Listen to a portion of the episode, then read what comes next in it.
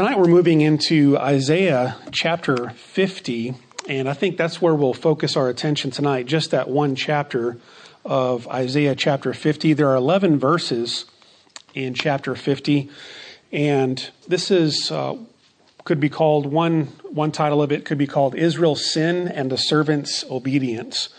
And really what we have in chapter 50 is a contrast.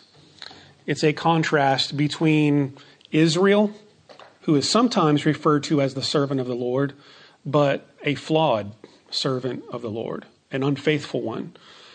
And then contrasted with an ideal servant of the Lord who fulfills the Lord's will and listens to him with open ears and obeys his voice.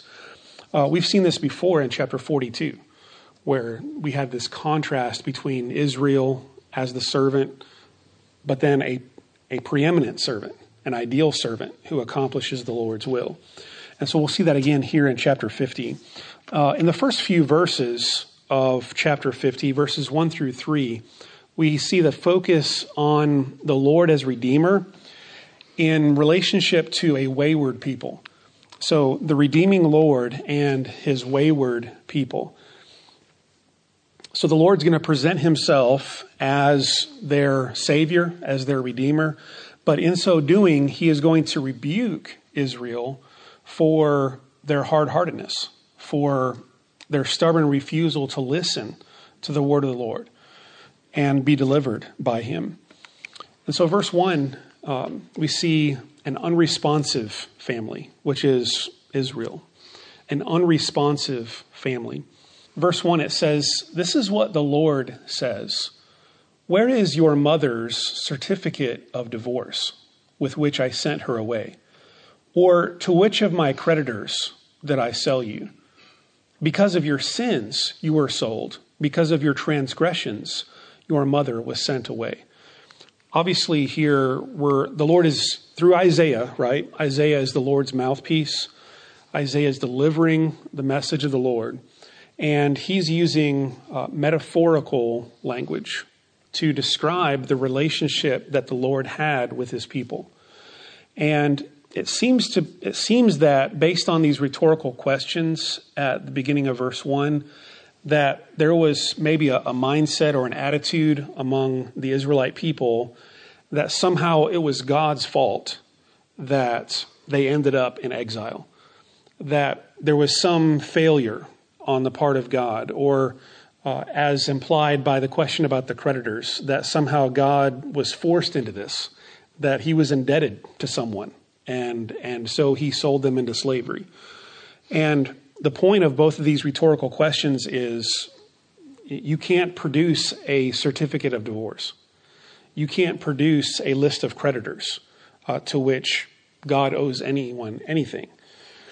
And so the point is that that God was not forced, his hand was not forced into uh, making his children go into exile. Um, rather, he puts the blame squarely on their shoulders where it belongs. So there's no problem with the Lord. There's no problem with his ability. There's no problem with his faithfulness. Uh, he is not under obligation to anyone or indebted to anyone there is one reason why the people of God are in exile, and it's because they've rebelled against God. And so that's where Isaiah puts the blame. Because of your sins, you were sold. You've been taken into slavery. Because of your transgressions, your mother was sent away. And probably the idea, the, the metaphor of mother is probably the idea of Jerusalem being seen as like the mother and all of the Israelites as like the children. But so the idea is when, when Jerusalem fell, and then all of her children, her and all of, all of her children went into exile. That's probably kind of the, the image that is there. But God says it was because of your sin. That's why you've gone into exile. So the problem is not with the Lord. And then in verses 2 and 3, the Lord is describing how uh, He came to them he gave his message to them. He came through his prophets, but they refused him. They rejected him. They disobeyed. They did not listen to the word of the prophets. So he says in verse 2 When I came, why was there no one? When I called, why was there no one to answer? Was my arm too short to deliver you? Do I lack the strength to rescue you? Again, rhetorical questions. The obvious answer is no, right? Um, the Lord's the Lord's arm is not too short that it can't save. And, and this is just an image that we find throughout the Bible talking about the arm of the Lord. The arm of the Lord is representative of his power, his strength, his ability. And there's no problem with the Lord's strength or ability. So he could have rescued them, he could have delivered them. The problem was that they were they had closed ears. They had hard hearts. And so when the Lord came calling through his prophets, they were they were rebellious and they were hard-hearted and they did not listen.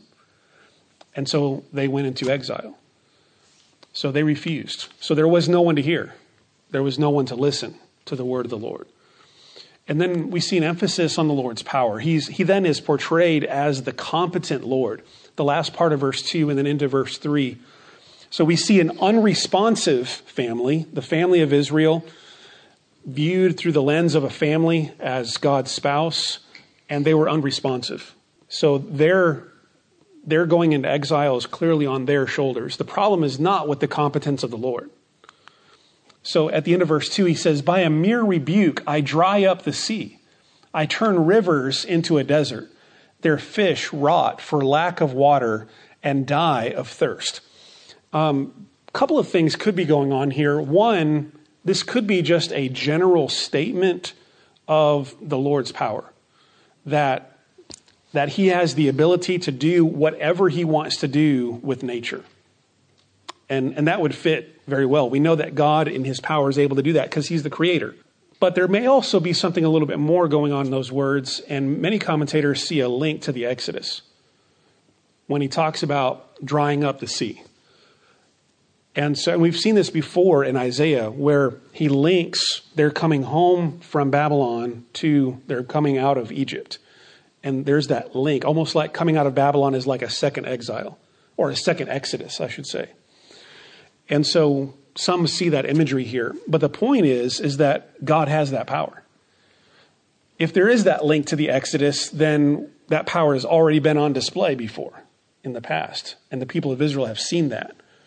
God can wield that same power again for the sake of his people. He can dry up the rivers and the seas. In verse 3, I clothe the heavens with darkness and make sackcloth its covering. And the idea here is uh, Darkness and sackcloth is probably the idea of mourning, of sorrow. And I think there's also significance in verse 2 referring to the seas and the rivers, and verse 3 referring to the heavens.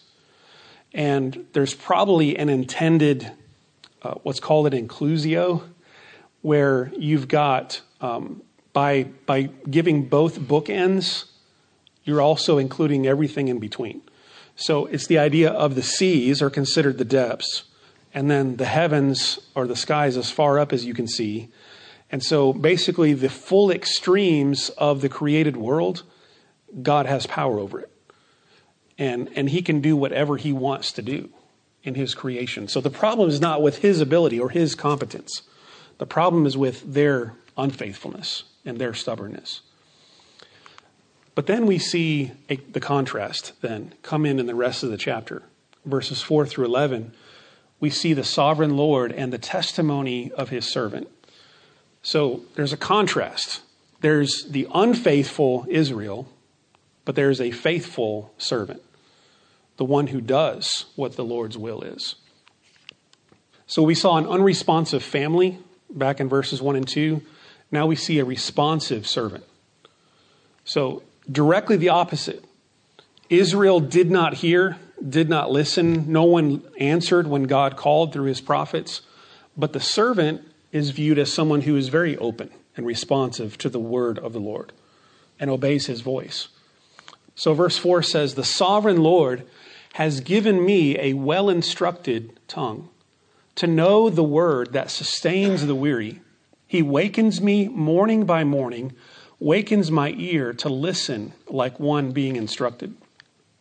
Now, one of the things you'll notice if, as you read chapter 50 of Isaiah is that there is not a, a clear, explicit reference to the servant. So there's, there's some interpretation that has to go on here in identifying who this person is that is speaking here in verses 4 through 11. Because whoever this person is that's speaking in verses 4 through 11, he's speaking as in the first person. So he's giving like a personal testimony. And he refers to the sovereign Lord. So the I cannot be the Lord, which in verses 1 through 3, the person who was speaking was the Lord. So we see a shift in speakers from verse 3 to verse 4. Verses 1 through 3 was the Lord speaking through Isaiah the prophet. But now there's someone else speaking, a man, a servant of the Lord, speaking first person, I. And commentators disagree a little bit. Some think that this is referring to Isaiah, the prophet, who's speaking as the first person here. But because of what is said, I think it is far more likely, and I agree with the majority of commentators that see this as the servant even though the word servant is not clearly there, the, the person of the servant is all around this whole context in Isaiah. In fact, in just a couple of chapters, at the end of Isaiah 52 into Isaiah 53, we see the suffering servant. And so we've seen the servant in chapter 49. So all around this context is this servant. And so many think, and I think they're right, that this person speaking is the servant of the Lord, which I believe is the Messiah, ultimately, uh, fulfilled by him. And so the sovereign Lord has given me a well instructed tongue. The idea there is, is one who is full of wisdom. Uh, and the, the image that comes to my mind is when Jesus was 12 years old, debating, asking questions, learning there with the, the teachers of the law in the uh, synagogue when he was 12 years old. Uh, we see Jesus later in his ministry teaching, and people at, at wonder, saying, Here's a man who teaches with such authority. So here is this servant described as someone who is wise, someone who knows the word. Um, and he is, he is someone who ministers that word on behalf of the weary, which also fits with what we know of the servant in Isaiah as well as the ministry of the Lord. Isaiah 61 says that the Lord has sent the servant to bind up the afflicted, to preach deliverance to the captives, to, um, to give uh, recovery of sight to the blind. So here he's described as someone who comes to minister to the weak and to the weary and has that word of compassion for them. He wakens me, that is, the Lord wakens me morning by morning. He wakens my ear to listen like one being instructed. And clear contrast there between the closed eared Israel, who did not respond to the word of the Lord, but the servant, the righteous servant of the Lord, who is very open and receptive and obedient to the will of God. Verse 5 The sovereign Lord has opened my ears. I have not been rebellious, I have not turned away. So he's a righteous servant. He's, he's open, receptive, uh, submissive, obedient to the Word of God. Jesus said in his ministry, I've not come to do my own will, but the will of Him who sent me. So Jesus was always perfectly in line, perfect in harmony with the will of the Father. Verse 6, I think we see some of the clearest evidence that this is talking about ultimately Jesus, the Messiah. Verse 6 says, I offered my back to those who beat me, my cheeks to those who pulled out my beard. I did not hide my face from mocking and spitting. Now, the New Testament doesn't directly quote Isaiah uh, 50, verse 6, but there are clearly strong allusions to it, aren't, aren't there? Uh, we see those patterns matching up in the Lord's crucifixion, don't we? When he was scourged and his back was beaten, when they ripped out his beard and they mocked him and they spat on him so this is this is the servant of the Lord suffering as a righteous one. So he's not and notice the contrast too because we're talking about a people of Israel who are in exile. They're in suffering and they're going through difficult times, but why are they in difficult times? They're going through hardship because of their own sin. But here, the righteous servant of God is described as someone who is enduring backbeating and insults and, and spitting in his face, even though he's done nothing wrong. And so here is a righteous servant enduring punishment, enduring affliction on, the, on behalf of others. And I think that's clearly fulfilled by Jesus in the New Testament. And so we see a responsive servant an unresponsive family of Israelites, but a responsive servant, a willing, obedient servant in the Lord. And then we see the competent Lord. Again, just like in the first few verses, we see the Lord's strength and his power on display. So that theme come up, comes up again in verses 7 through 9. Because the sovereign Lord helps me, I will not be disgraced. Therefore, have I set my face like flint and I know I will not be put to shame. Now, think of that in direct relation to verse 6. Verse 6 says, My back is being beaten, my beard is being plucked out, I'm being spat upon. That seems like defeat and punishment and shame. But yet, verse 7 says, The Lord has not abandoned me. Through all of this, the Lord is still with me, and ultimately I will be vindicated. And we know that ultimately the Lord was vindicated, wasn't he? Those who mocked him, those who beat him, those who crucified him were found out to be the criminals and the liars and the betrayers. Jesus was seen to be the innocent one that he was. He was vindicated. He was raised from the dead. He ascended to the right hand of the throne of God. He, he was raised in victory and in vindication. And he says, Because the Lord helps me, I will not be disgraced. Therefore have I set my face like flint. That's a, it's a metaphor, it's a figure of speech uh, with the idea of a, a steadfast resoluteness. In fact, this, this, I, this imagery is found in the Gospel of Luke when it says that Jesus steadfastly set his face toward Jerusalem. So he's knowing what was ahead of him, knowing what awaited for him in Jerusalem, knowing that in the, in the near term, the short term was shame and disgrace, but he set his face like flint toward Jerusalem, resolutely to accomplish the will of God, knowing that ultimately in the end he would not be disgraced, knowing that ultimately in the end he would not be put to shame and that he would be vindicated by his Father in heaven. He who vindicates me is near, the Lord, the sovereign Lord. He will ultimately vindicate me. Who then will bring charges against me? Let us face each other. Who is my accuser? Let him confront me. Paul uses these words in Romans chapter 8, talking about us as believers. Who is there to condemn us now? Who is the one who accuses us? And the implied answer is no one. That's the same implied answer here. No one can really bring an accusation against the Lord's servant because he's innocent.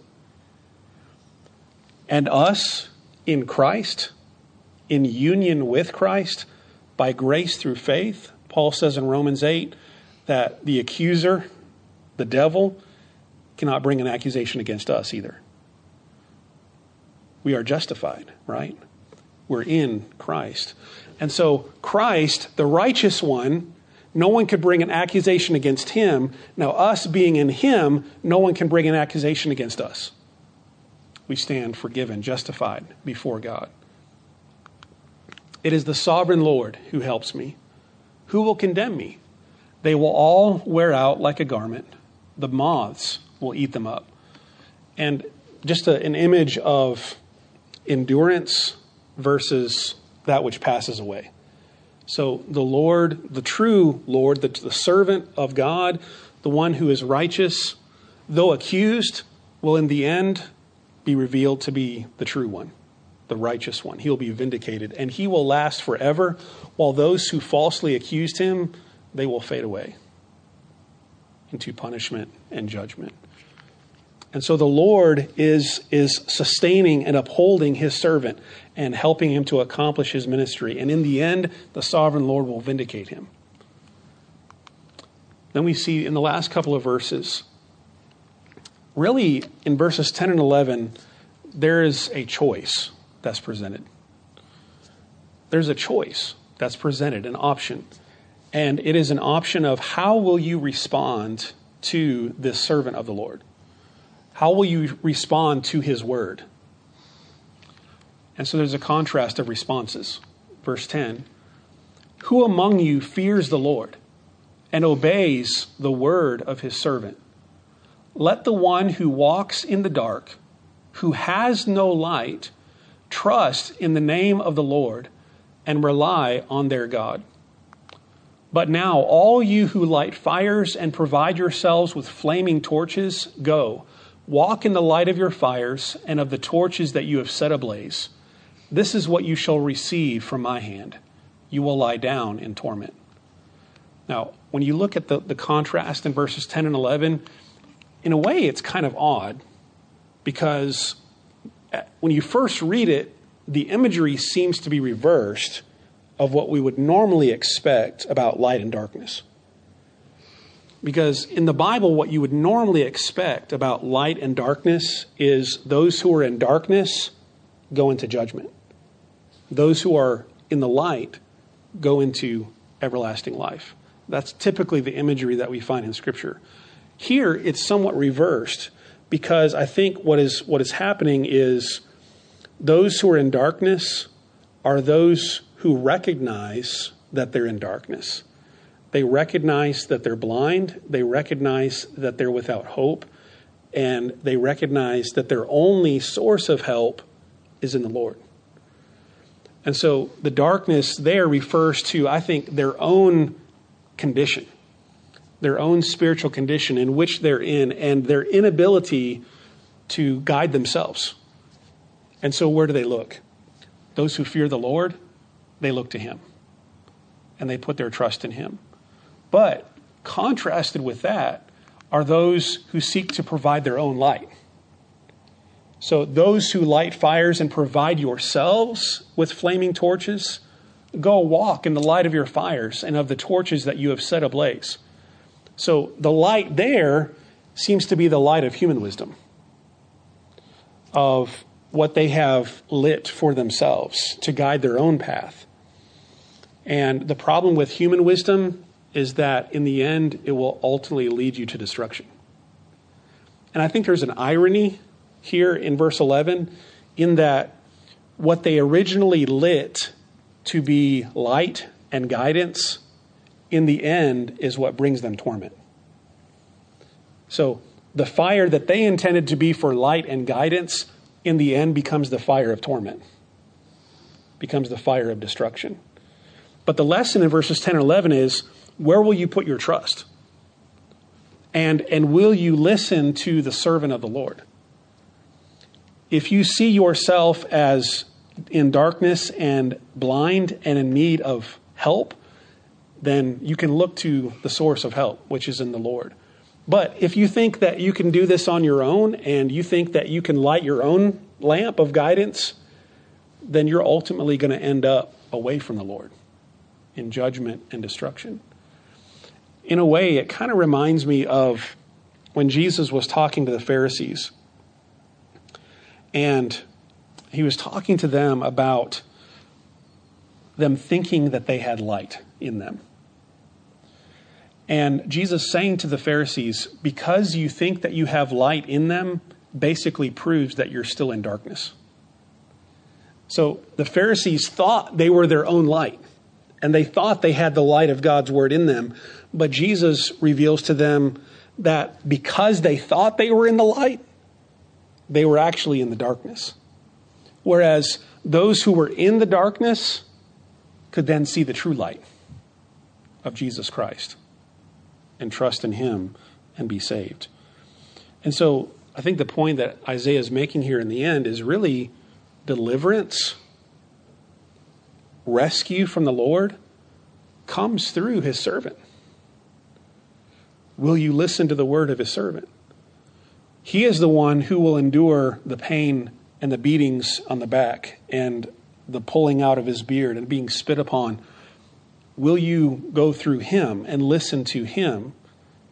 If so, you will find the light of life. But if you seek to find your own way and light your own path, then ultimately you'll be led astray into ultimate destruction. So I think there's a clear salvation gospel message here in that you you can't you can't pick yourself up by your own bootstraps, right? Uh, you can't earn your way to God. You can't earn your way to heaven. You can't find your own path to God. If you try to find your own path to God, you will ultimately fail and fail for all of eternity. There's only one way, and Jesus said it's through Him. I'm the way, the truth, and the life. And that seems to be foreshadowed here in this description of the servant in chapter 50, where you have to go through him, fear the Lord, and, and listen to the word of his servant. And so I, I, I hope, I pray that everyone in here has, has come to understand the true gospel, which is righteousness cannot be found in ourselves. Righteousness can only be found in Jesus Christ through faith in him. But I think there's also lessons for, for us who are Christians, and that is just a reminder that we need to depend on the Lord every day. We need to listen to His word and continue to be open to His word every day. Uh, we need to remember that, that if, even as believers, that we're still tempted to look to our own wisdom and for guidance. But we need to go to God's word for guidance. We need to depend upon Him. Well, I hope this has been helpful and encouraging to you. And just thinking about this in the context of the, the ancient Israelites who were in exile, this is, this is really a call to the remnant to believe. And the remnant that God will rescue and bring home, that, that God desires to bring home a righteous remnant. Not just a remnant, but a righteous one that trusts in the Lord and depends upon Him.